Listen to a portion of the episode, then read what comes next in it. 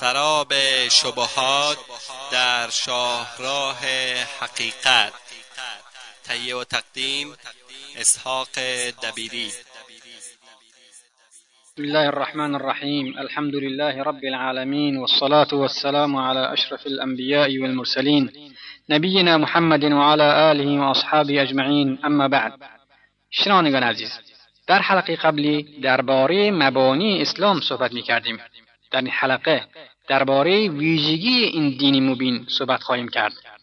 این دین برنامه است الهی برای زندگی بشری که خداوند جریان و تحقق آن در زندگی بشر را به وسیله تلاش و کوشش خود انسان با در نظر گرفتن اندازه و حدود نیروها و استعدادها و وضع روز و واقعیت زندگی مادیش در تمام موقعیتها به انجام می‌رساند و کار را از نقطه شروع می‌کند که بشر در آن به سر می‌برد، یعنی همان زمانی که دین زمام امورشان را به دست می‌گیرد و آنها را به مقصد و انتهای راه با توجه به حدود توانایی‌ها و قدرت بشری و به اندازه‌ای که از این نیرو صرف می‌کنند به حرکت در می‌آورد و به جلو می‌رواند.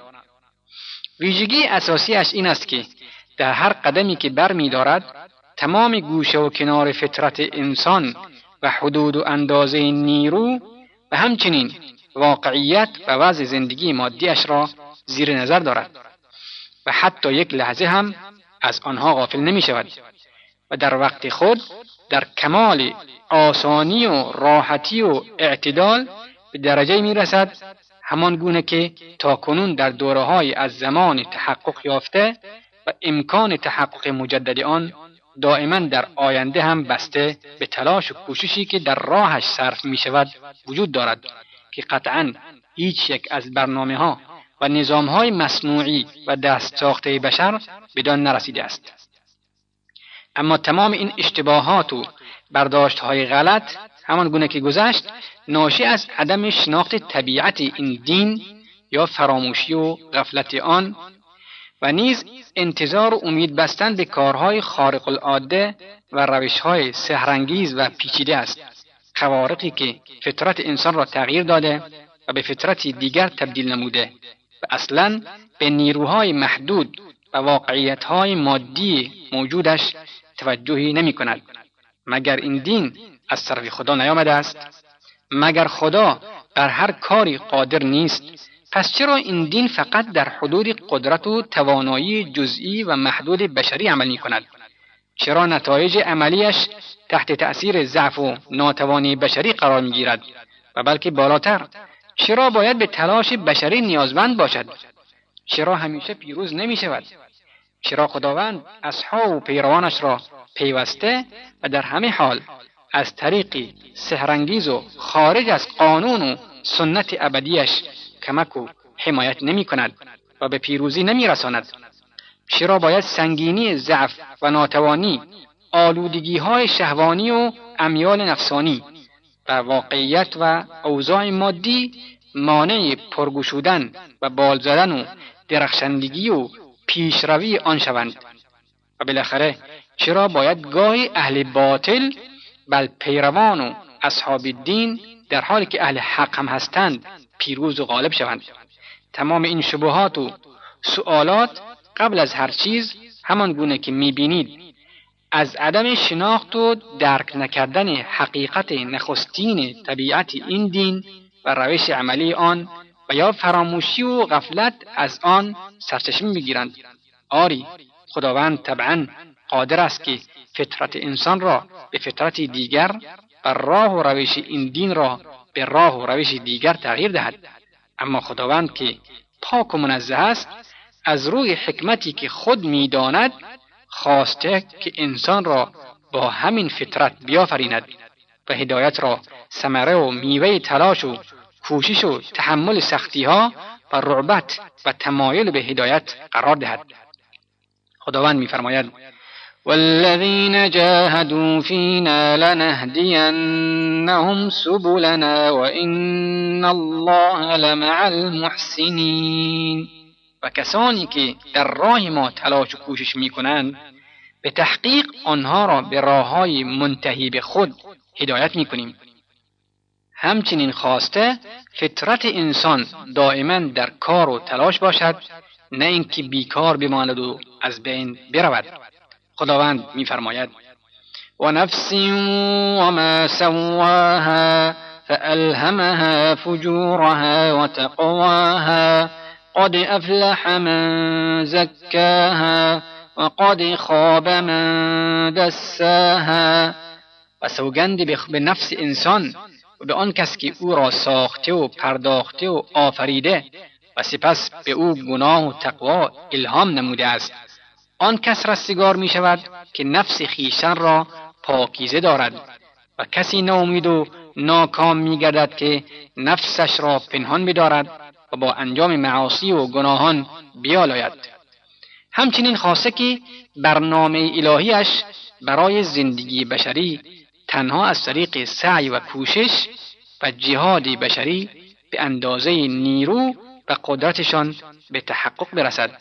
خداوند می‌فرماید: إن الله لا يغير ما بقوم حتى يغيروا ما بأنفسهم. خداوند حال و وضع هیچ قومی را تغییر نمی‌دهد مگر اینکه آنان احوال خود را تغییر دهند. و همچنین خداوند می‌فرماید: ولولا دفع الله الناس بعضهم ببعض لفسدت الارض. و اگر خداوند برخی از مردم را به وسیله برخی دیگر دفع نکند، فساد زمین را فرا می‌گیرد. و نیز خواسته که انسان به همان اندازه‌ای تلاش و کوشش به خرج می‌دهد و نیروهایش را به کار می‌گیرد و به همان مقداری که در مقابل بلاها و سختی‌های این راه برای تحقق این برنامه پایدار و سازنده الهی و همچنین دور ساختن و دفع فساد از خود و از زندگی و محیط اطرافش صبر و شکیبایی از خود نشان می‌دهد، به نتیجه مورد نظر برسد. خداوند می‌فرماید: أحسب الناس أن يتركوا أن يقولوا آمنا وهم لا يفتنون ولقد فتنا الذين من قبلهم فليعلمن الله الذين صدقوا وليعلمن الكاذبين. آیا مردمان گمان بردند همین که بگویند ایمان آورده ایم به حال خودشان رها می شوند؟ و ایشان با رنجها و سختیهایی که باید در راه این دین تحمل کرد آزمایش نمی شوند؟ ما کسانی که را قبل از ایشان بودند و اقسام سختیها و محنتها آزمایش کرده ایم. آخر خدا باید بداند که چه کسانی راست می گویند و چه کسانی دروغ می گویند. از طرف دیگر هیچ احد ناسی نمیتواند خداوند سبحان را بازخواست کند که چرا چنین خواسته و چرا اینطور نخواسته است. چرا خداوند خواسته که تمام اینها فقط با این شیوهی که او اراده نموده تحقق یابند. هیچ کس از مخلوقاتش حق ندارد که خداوند سبحان را مورد مؤاخذه و چون و چرا قرار دهد و از سبب آن بپرسد، زیرا هیچ فردی در مقام خدایی قرار ندارد و به نظام کلی این جهان هستی و مقتضیات آن در طبیعت هر موجودی در این هستی و اسرار نهفته آن علم و آگاهی ندارد و نمیتواند هم داشته باشد. چرا این کلمه سؤالی است که نه از مؤمن راستین و نه از کافر واقعی نسبت به خدا و کارهایش شنیده می شوند. مؤمن نمی پرسد، زیرا با خدای خود، خدایی که همان گونه که هست با ذات و صفات و ویژگی هایش می شناسد. بیش از این ادب می ورزد و بیش از هر کس دیگری هم به طبیعت و محدودیت و کوتاه دستی ادراک بشری واقف است. به همین جهت نمی تواند چنین جسارتی را روا دارد. شنوندگان عزیز، وقتی برنامه ما تا همینجا به پایان میرسد، تا هفته آینده شما را به خداوند بزرگ می‌سپاریم. الله اعلم و صلی الله وسلم علی نبینا محمد و آله و صحبه وسلم. والسلام علیکم و رحمت الله و برکاته.